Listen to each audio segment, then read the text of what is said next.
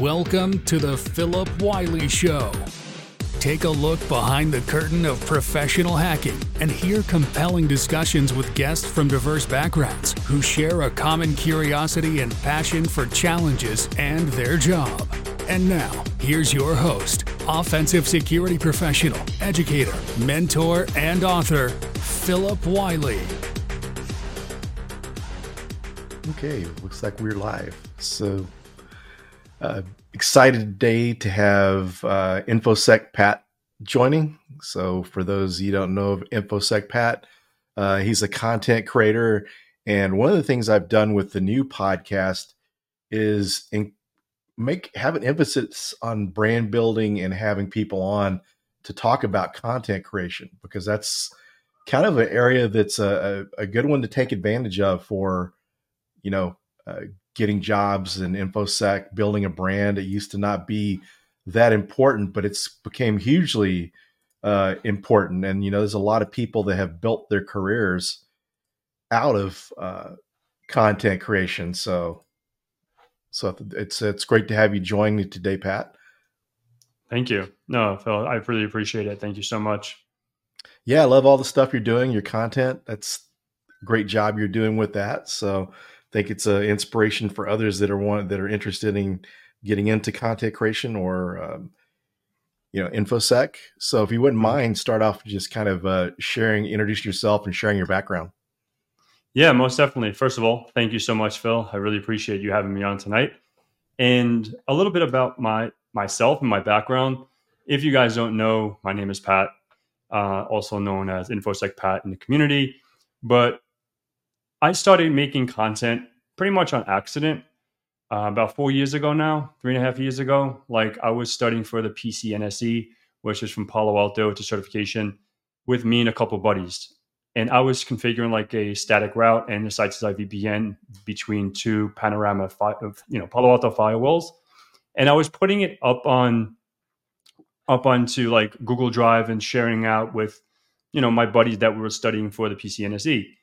And then one of my friends were like, dude, like, why don't you just like post this on YouTube? And I'm like, oh, I don't know what I'm doing on YouTube. You know what I mean? I barely, and this is the God honest truth, like before I actually made a channel, I never even watched videos on YouTube, right? Like I was never like a YouTube person.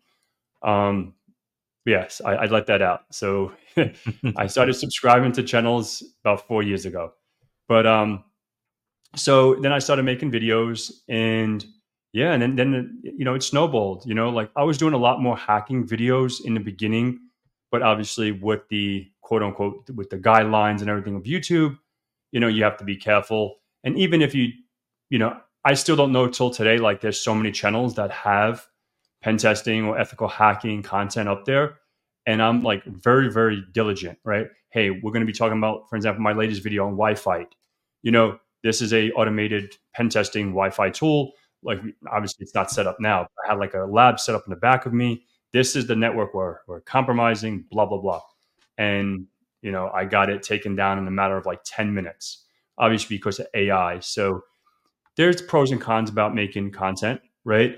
Because, you know, it can be a lot of work just to set up that little lab, getting my Alfa driver installed, getting everything working to even snip the packets took me about an hour, right? Updating all my repositories in my my Kali box and then you know i film for 20 30 minutes.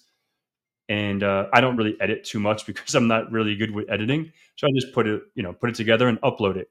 I went to go get a hero or get a sub came back home and my my video was whacked. So it's like all that hard work is like oh shoot you know? But the good thing about it the flip side of that like once you start showcasing some of your work right people are watching watching you you know no matter what like if it's hey how do you set up a home lab? You know we can dig you know dig deep into that. You know hack the box virtual box excuse me um a try hack me uh VulnHub machines whatever you want to learn on i think that's um really critical. And you know i'm you know an offensive security professional or whatever. I don't even know what i am. I just do cybersecurity and you know i do some blue teaming purple teaming red teaming i do a lot of stuff but yeah that's pretty much a little bit of a nutshell you know for me Very cool. So, you know, one of the things too is for people trying to get in industry, there's a lot of a lot of listeners and viewers that are trying to get into cybersecurity. So, what what are your recommendations for someone that wanted to get started in offensive security? Oh, that's a good question. So, I would say I like to. Everyone has their own journey, right? That's that's obvious, right? Maybe Phil knew a buddy that you know he went to go hack it. You know, something intrigued him. So I can give my story of what happened with me and how I would recommend folks today because we have a today there's there's no excuse not to learn right when i got into it there was no hack the box there was no try hack me's you have to do your own do your own stuff but i'll keep it at that so like when i was doing uh, i was a network engineer system engineer cloud engineer like working with vmware and all that good stuff and on the side on as a side hustle i used to sell sneakers i'm a big sneakerhead so in my on my paypal it got hacked. You know, the Nigerian prince sent me an email, I got phished. Yep, and, and, I was one of them. And I clicked on a link, and and boom, I, I they harvest my credentials, and they went into my PayPal. It was like eight or nine hundred dollars. It wasn't like a whole bunch of money, but you know, twelve years ago, it was a lot of money for me. You know. Yeah. So, so I was studying uh, like multimedia in undergrad because I, I skateboarded and I like to film and you know all that stuff but I transitioned into cyber. You know, I went to my counselor. I was like, "Hey, like, I don't know if this is a is a is a field, but I want to, you know, I want to understand how this happened, right? How did this these credentials get harvested?" And yeah, and that's when I transitioned to cyber. And it was a lot of more theory back then and testing stuff out, like in your own environment and setting up like virtual PC. I don't, you know, this is before virtual VirtualBox VMware. I remember that. Is, yeah. And were you were you using it before Microsoft acquired it? Yeah. Yes. Yeah. And then Microsoft acquired vir, uh, Virtual PC. Yeah. And then yep. Yeah, it's where all their hypervisor, whatever their virtualization, because they used to have Virtual PC and Virtual Server. I remember that back years ago. Exactly. And then they went yeah. into Hyper V. Yeah. Exactly. And uh, yeah, and then I just you know started my cybersecurity journey, and then you know, long behold, and you know, uh, Hack the Box comes out. So when I was doing studying for like OSCP, and uh, you know, that's when Hack the Box you had to like go find a J you know, JS thing, and you have to get the code. But meanwhile, you can just go to hackthebox.com slash register and you can bypass all of that back then. There was a little hack for that. You know, I can reveal it now because, you know, now you can just go sign up for free.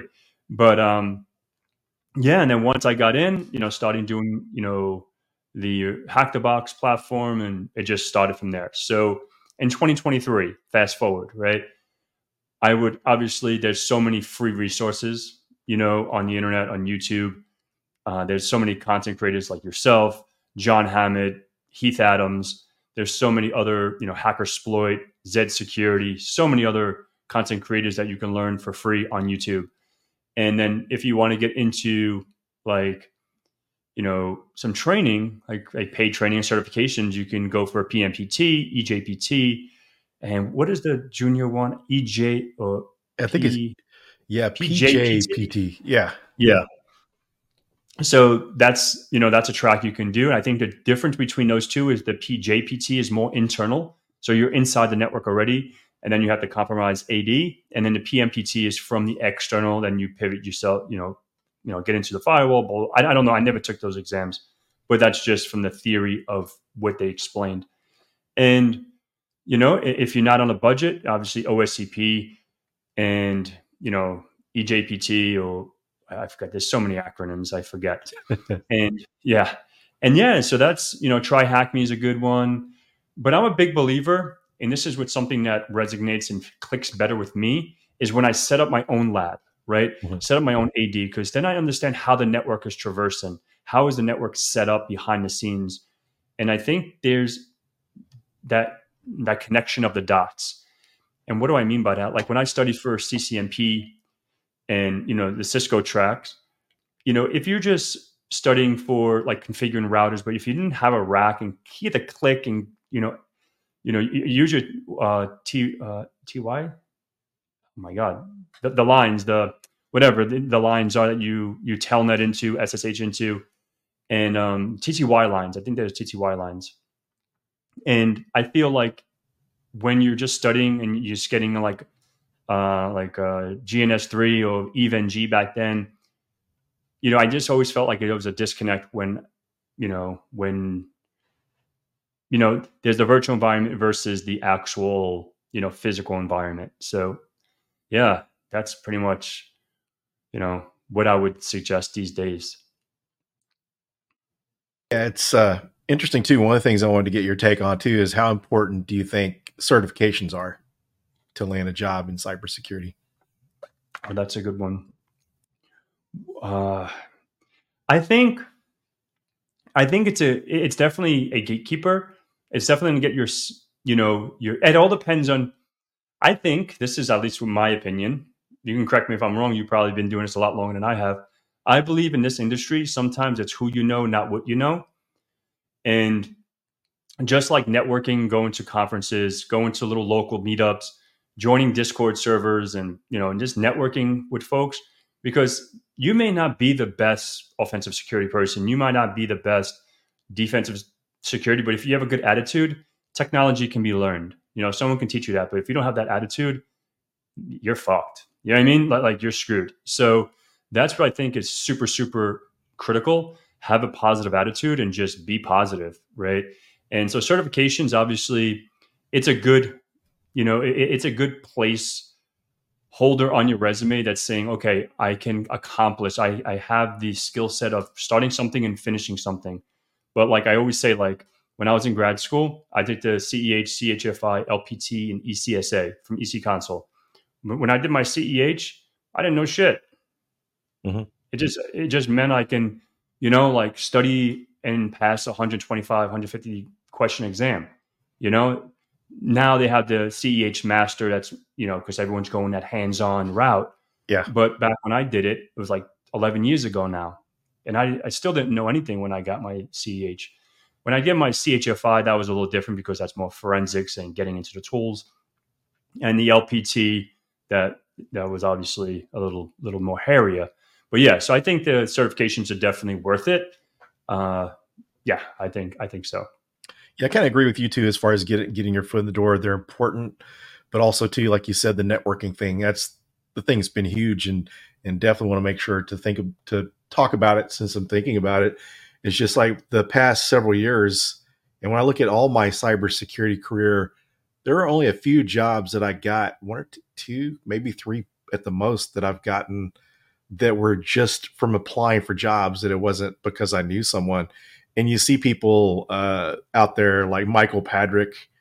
I uh, trying to think of his uh, trying to think of his his handle, but he was going through a lot of the e, the INE stuff, the eLearnSecurity content. I got that, and end up getting CVEs, but really what helped him a lot was the networking and and you know even if you you get all the certs, have all the qualifications, sometimes it's hard to kind of bypass that HR firewall. Exactly, exactly, and that's why you know every position, probably like the last four, three, three positions, it's just through someone I know, right?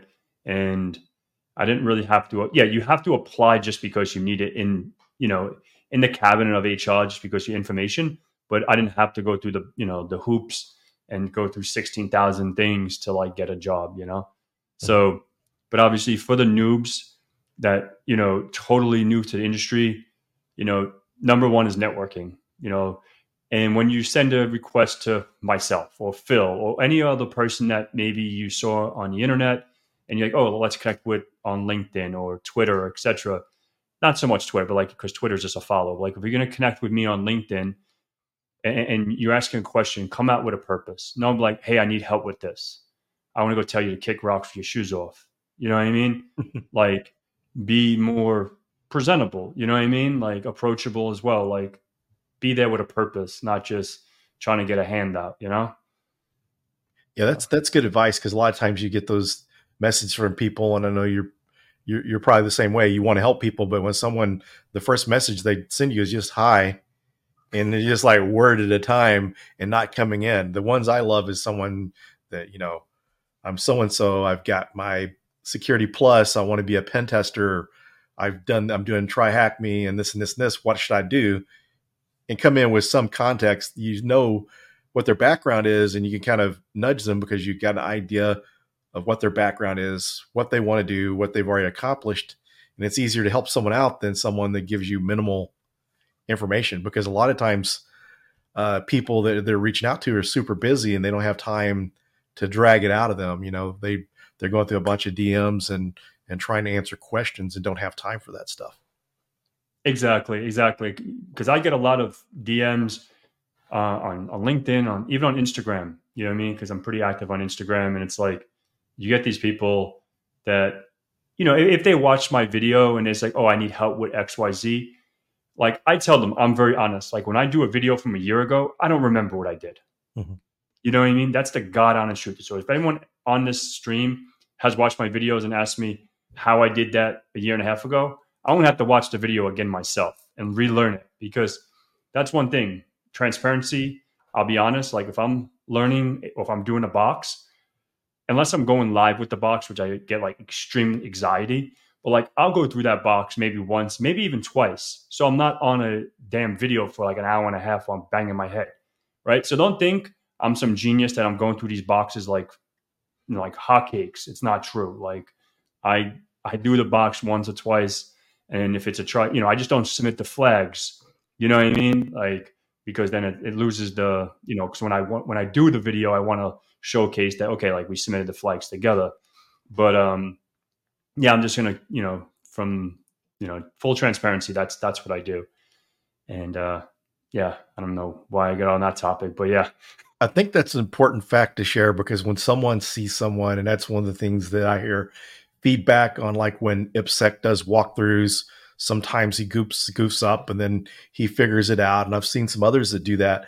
I think it's important that that information shared because if you see these perfect polished videos that someone just walks it without a hitch, people will think, wow, how do I get that good? And they'll realize that, in fact, everyone's going through either you may type something wrong or you do some some certain command or use a certain tool that may not work. You have to use something else. And so I think that's important that people see that and realize this is not like this is not like Instagram. Everything's perfect when there's, you know, things screw up and and when you do mess up, that's learning opportunities. You know, you can learn from mistakes. You do something wrong, if everything goes perfect at the beginning, once you run into something more difficult, it's going to be hard. So when you do mess up, it's kind of kind of a good learning experience.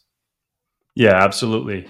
That's that's so true because, like I said, like I, I, uh, you know, doing it in the real world as a pen tester or as a you know ethical hacker, when you do these CTFs, it's a totally different mindset, and I don't think people realize that. That's why I've mentioned many times in my like you know podcasts or getting together with folks, like I never liked CTFs, right? I, I never because it's like, yeah, the objective is to find the flag, but it's like, how often you're gonna go get a base 64, go to CyberChef, decrypt this, go to this.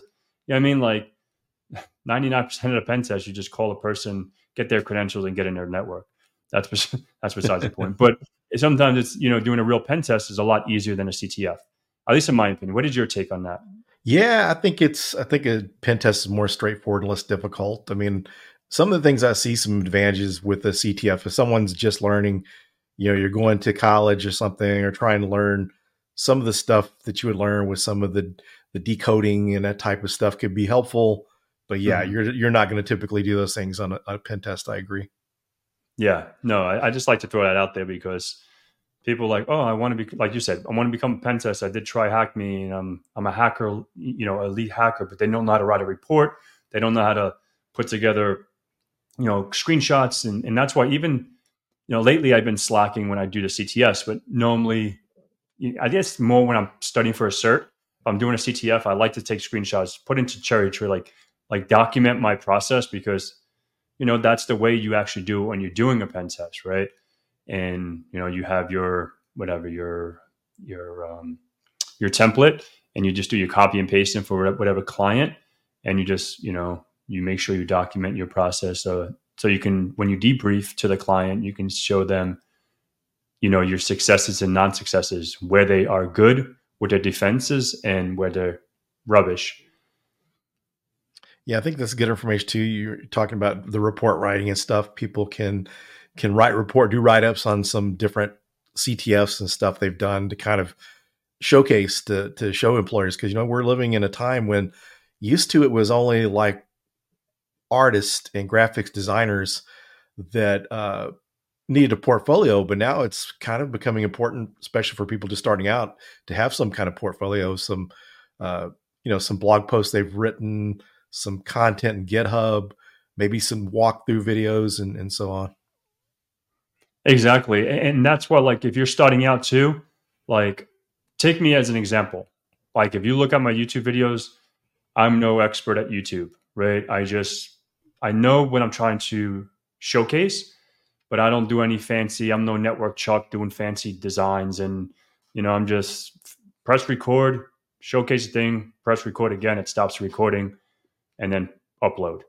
Um, so you know, say for example, you you know you are in the job market, right? You're you're a year in or whatever, and you you know do a little screen recording. You don't have to showcase your face. You know what I mean? Use yeah. OBS and and just showcase and put that in a little Google Drive. And when you apply, just share that Google Google Drive link with your employee and say, okay, this is what I've done. This is how your thought, your methodology, and your thought your thought process, right? And they can they'll appreciate that, you know. And I've done it, right? I just showcased that. And this was years ago, but then obviously I made my YouTube channel. Now I, you know, they can just see that, you know, you know, I, I think I know I'm doing a little bit, but you know, like I think showcasing your work is definitely critical these days. Like you said, GitHub and all that jazzy jazz. Yeah, the cool thing about it is too when you kind of look at it, when you're you're you're competing with someone else and you're on a level playing field, if you can provide that type of information, that's a little bit extra. So they can rule, you know, they could pick you over the other person because they've got a better idea of what your skill set's like. Otherwise, they're just seeing resumes, you know, seeing your certifications, any kind of education stuff, work history, and that's all they see. But when you're providing that extra information, like some videos, GitHub information, maybe even some write ups and stuff, you're giving them a little bit extra, you know, because it's a big filtering exercise starting out. They're just going through automatically, for instance, if it requires someone to be located in a certain country to do that job, you know, automatically you can eliminate those those uh, resumes. If they require a certain certification or uh, degree level, you know, automatically the people don't have that, that you're able to, to filter that out. So it's just kind of a good way to, to display your, your skills. And one of the things too, I've, I've seen is people present at our local DEF CON group, our Dallas DEF CON group. There was someone that's presenting there. It was a recent college grad. They did a uh, presentation on malware analysis and they demonstrated how they did all this stuff. And a hiring manager for City, uh, Citibank was in, or Citigroup was in the audience saw it, asked for the resume, and they got a job. Sweet. Yeah, exactly. Exactly. So, like I said in the beginning of the chat, right? The beginning of the stream, like you never know who's watching, mm-hmm. right? And that's why, like, there's always eyes on you, right? Like, no matter what you think, like, eh, look, I'll, you know, I'll say something like tomorrow I'm going to be going live with someone that I, I've been watching since the very, very beginning. His name is Keith Barker, right? Like I, this guy was like my mentor, and he didn't even know he was my mentor, right? Like I just watched his videos on CBT Nuggets, and this is you know when I went through my CCNP, CCNP security, CCDP, and the CCDP was him and Jeremy Cioara, but and they're from CBT Nuggets. I don't know if Jeremy's working there anymore, but yeah, so it's like, and years later, fast forward, and I think it was like 2019 and I guess he was watching some of my videos that I was putting out, and he just reached out and said, "Hey, like, would you like to be on my channel?" Right? And I was like, "Whoa, that's like Michael." You know, if you're a big basketball fan, like Michael Jordan reached out to you. You know what I mean? Like if you're a mm-hmm. Jordan fan, like he was like my like whoa, you know. So I was like, "Whoa, this is," you know. And now I can call the dude my friend. You know what I mean? So you never know who's watching. You never know who's going to come across your life. So never be like one thing about me, like I'm super approachable. I'm not better than you. You're not better than me. That's where I, that's how I yeah. grew up. You know what I mean?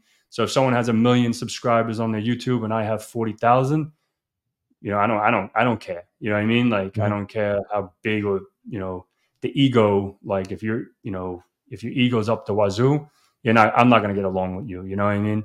Yeah. But so that's, you know, super, super, you know, stay humble and just never know, you, you know, you never know who's watching and just keep an open mind. You know what I mean? Because you, your your mentor might be watching you, and that person might be reaching out to you. You don't even know. Yeah, it's a good point. So, what are some other like you know we're talking about mentioned some things about content creation. So, what about brand building? What are some things people can do outside of the videos or some other things? Because you know you can create the videos, you can create the content, but is there any advice you have for someone building their their personal brand?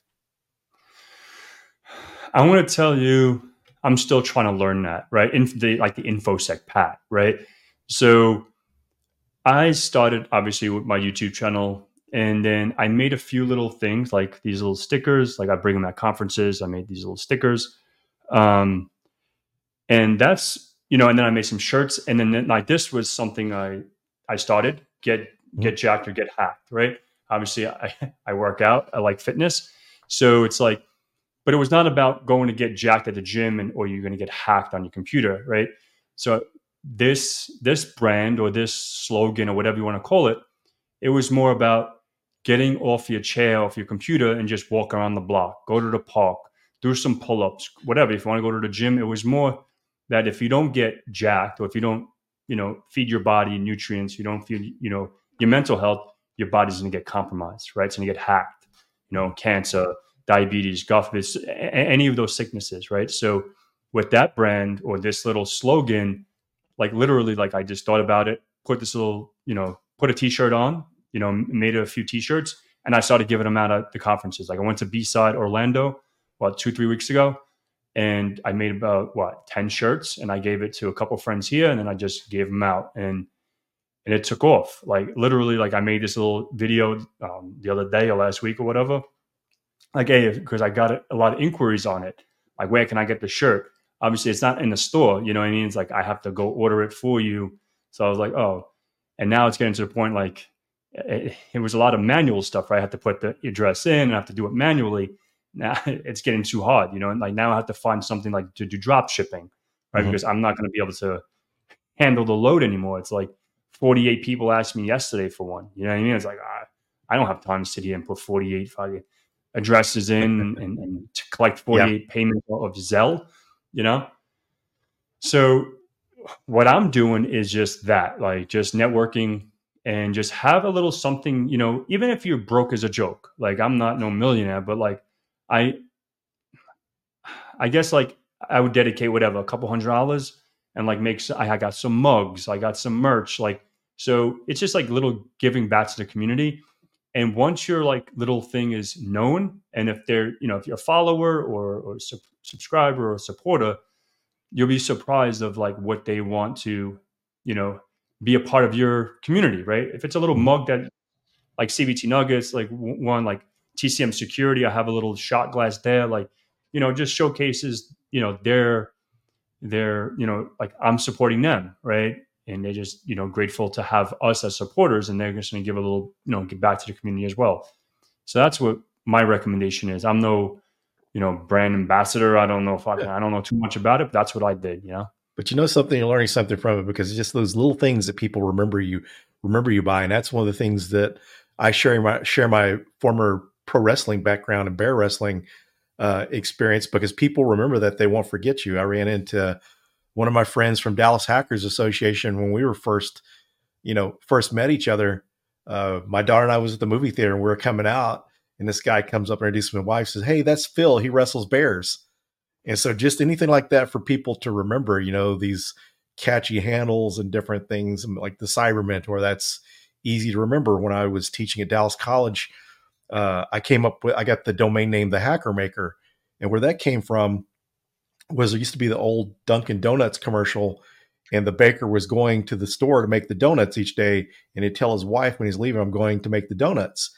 So I'd tell my wife when I was going off to teach pen testing, I'd say I got to go make the hackers. So I came up with the domain name, the Hacker Maker, and it just kind of stuck. So it was an easy way for people to find my domain name. It, it, the college that I was teaching at, the registration system was the same one I used in 2001 you can't search on it. You have to have the numbers and the section information to put in there.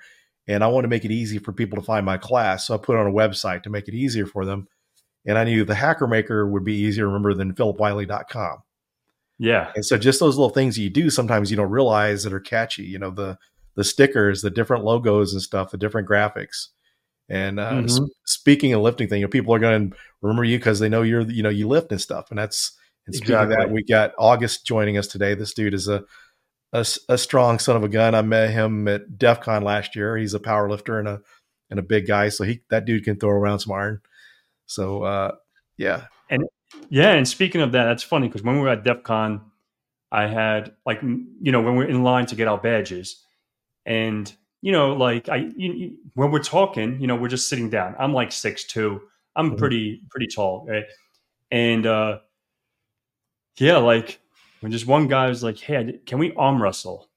And I'm like, "Arm wrestle? what do you mean arm wrestle, dude?" Like, and I never really arm wrestled. Like, I know I'm pretty strong, but I'm so I realized, you know, and that's another thing that I'm probably going to throw into like get hacked to get jacked, maybe like because I've been arm wrestling now.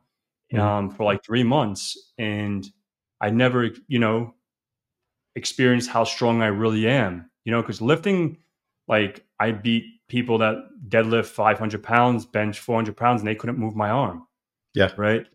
So it's like you'll be surprised on, on, you know going outside your comfort zone and just like you know like whatever like this like arm wrestling like I didn't realize how how strong I was and now like this is a little movement that I'm trying to do local. Like, okay, like let's get these more on the get jacked to get hacked, getting someone out of their seat. You don't have to be no, you know, you know, like super, super good arm wrestler, but just to get out and just go to the gym or just like, you know, do techniques to arm wrestle and just, I don't know.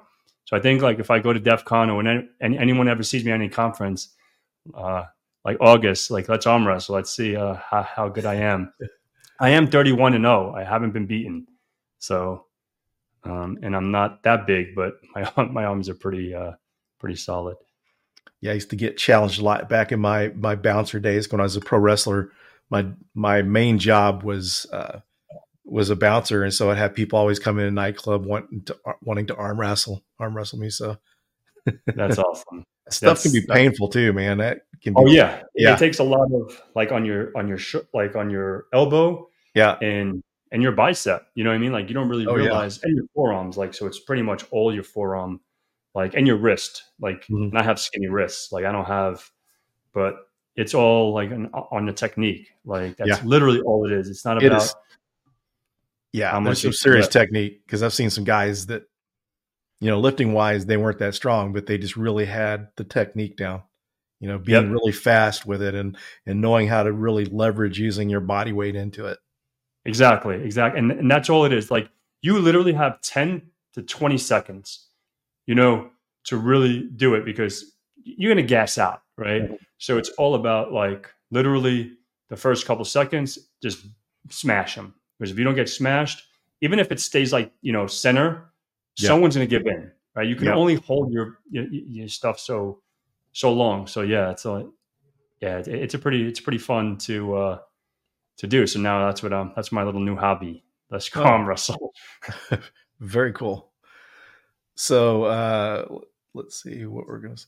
So why don't we a- a- answer some questions here? We're kind of I usually keep the podcast to around 30 minutes or so, but let's get some questions from some of the folks in the audience here. So someone's asking why are there so many companies asking for bachelor's degrees now? Actually, you cannot continue a job application if the college is not listed. That's interesting. Um, where are you located, if you mind me asking? Because I never seen that.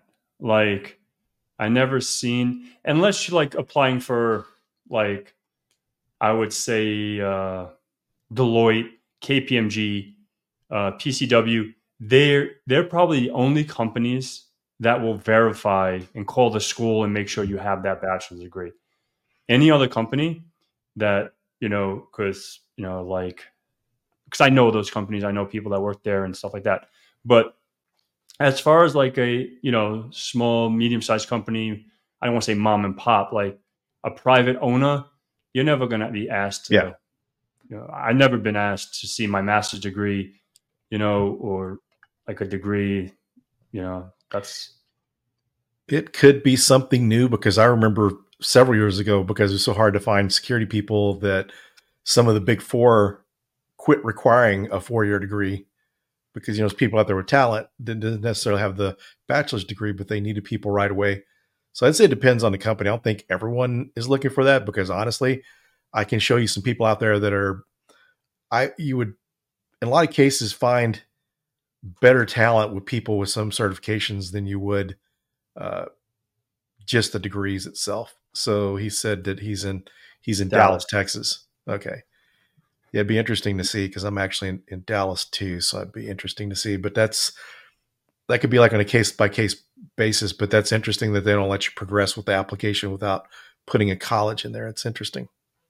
Yeah, and that's what you, you know uh, when we were talking about prior. You know, like it's not what you know; it's who you know. So maybe start networking. Maybe try to, you know, bypass that firewall, right? Yeah, sneaky. Yeah, because you can get that resume to the hiring manager. You know that you know you're exactly. not you're not filling out that online form. So someone else had a question. Said, "What would you recommend to people?" Someone has a friend only on LinkedIn to get into IT. So if there's someone to get into IT that's only on LinkedIn, I know the majority of my network people do not respond when I am looking for a job. What is the best strategy to get a job in IT? Hmm. So that's a good question. Uh, I guess it's like, are, are, you new to the field? Are you new on LinkedIn? Right? Because you always have to start somewhere. Like literally, like I said, like when I started using LinkedIn properly, it was like three years ago, and now I'm like at like almost twenty one thousand followers. So, you know, I, I think it all depends on how long you've been in, you know, looking for a job. So, would you recommend who people has sex?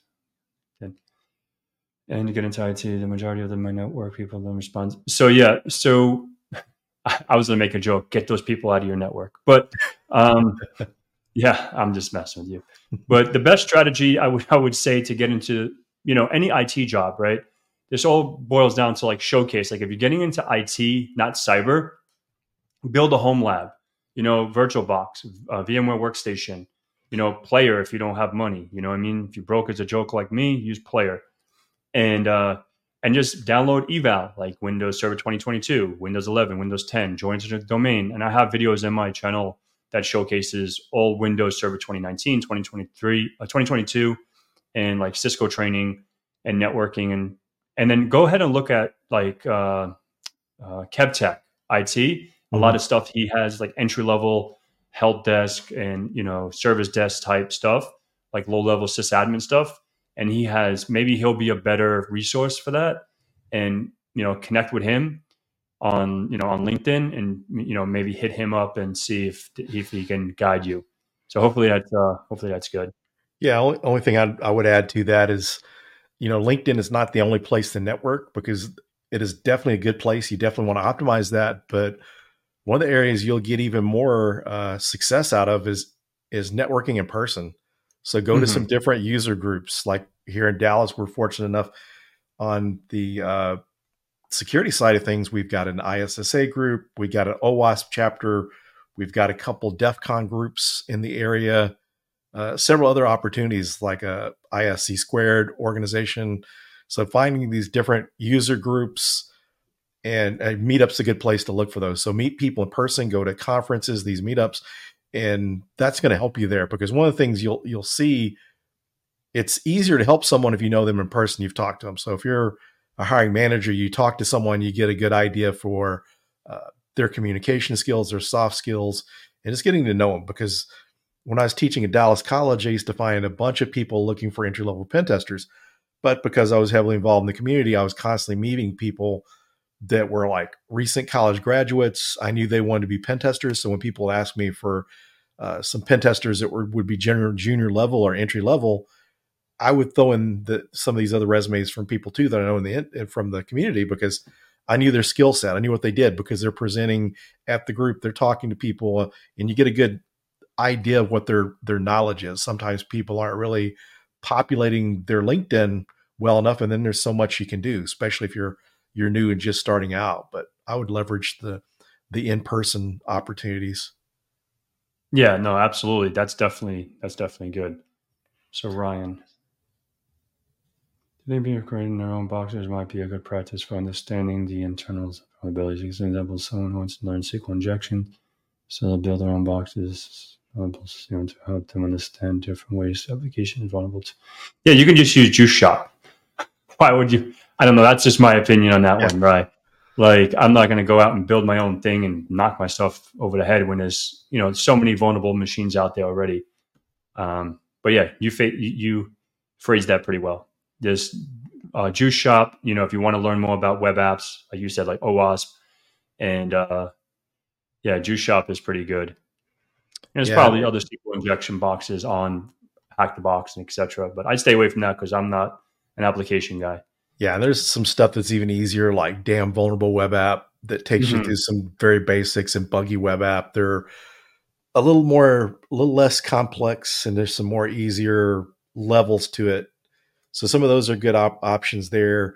Uh, Portswigger Web Application Security Academy, they've got like whole sections on on SQL injection. So not only do you have labs online to test your skills and practice the different techniques, you also got some content around that type of attack? Mm-hmm. It's a good question. Yeah. Well, so we're getting down towards the end of the show. Is there anything you'd like to share or mention before we close out this episode? No, I really, you know, from everyone that was joining in from LinkedIn, YouTube, I think Twitch, I saw a few, you know, the hacker. Oh, that, that was uh, the hacker maker. Dang, I'm late. Um, sure, you know, like Matt. I think uh, Phil probably taught us on his YouTube channel. So uh, yes, you know, feel free to holler at you know watch that after. Yep. But no, I just want to say thank you so much. It was an awesome you know conversation. If anyone wants to connect with me, I'm pretty much infosec pat at anywhere. Like uh, you know, if you have any questions for me, you can connect with me. I'm Patrick Gorman, obviously on LinkedIn. And uh, yeah, just feel free to holler at me and I can answer whatever I can. And uh, thank you so much for having me. Oh, thanks for for joining. I appreciate you taking the time. It's been been great chatting with you. And for those tuning in, we'll also be sharing the show notes. We'll have Pat's social media information in there, his YouTube channel. We'll have that later on when the show notes are added to it. But after this is after we we're done with the recording here, you'll be able to access it on YouTube because it kind of it records there, but also be publishing to all the different podcast platforms too. If if uh, Spotify or something like that's more your game, it'll be up there soon. So thanks everyone for joining us on this live episode. This was I think was only like the third one, but we plan plan to do more. Uh, we're about to wrap up season two. I've got all the recordings for the rest of the year out there I try to kind of record uh, so many at a time so that way I don't ever get caught where I've got to hurry up, find a guest, and record something right away. I've done that before. So that I try to make um, my December easy, you know, because all the conferences and stuff going on, plus the podcast, you really just kind of need some downtime. So I really set things up so December is not much going on. I can rest and then get ready to get back at at it in January. Yep, that's a that's a good point. Yeah, and yeah, again, thank you so much. And, you know, don't forget to subscribe to Phil's channel. Yeah, uh, yeah, yeah, you're doing big things. So keep it up. Thank you. And just to kind of plug too, I'll be joining Pat tomorrow. Isn't it? No, no, no, not oh. tomorrow. Tomorrow's Keith. Next week. I got you. Next week, the week after that. So yeah. So yep. Yeah. So yeah, thanks. Awesome. So thanks everyone for joining, and we'll see you in the next episode. Thank you for listening to The Phillip Wylie Show. Make sure you subscribe so you don't miss any future episodes. In the meantime, to learn more about Phillip, go to thehackermaker.com and connect with him on LinkedIn and Twitter at Phillip Wylie. Until next time.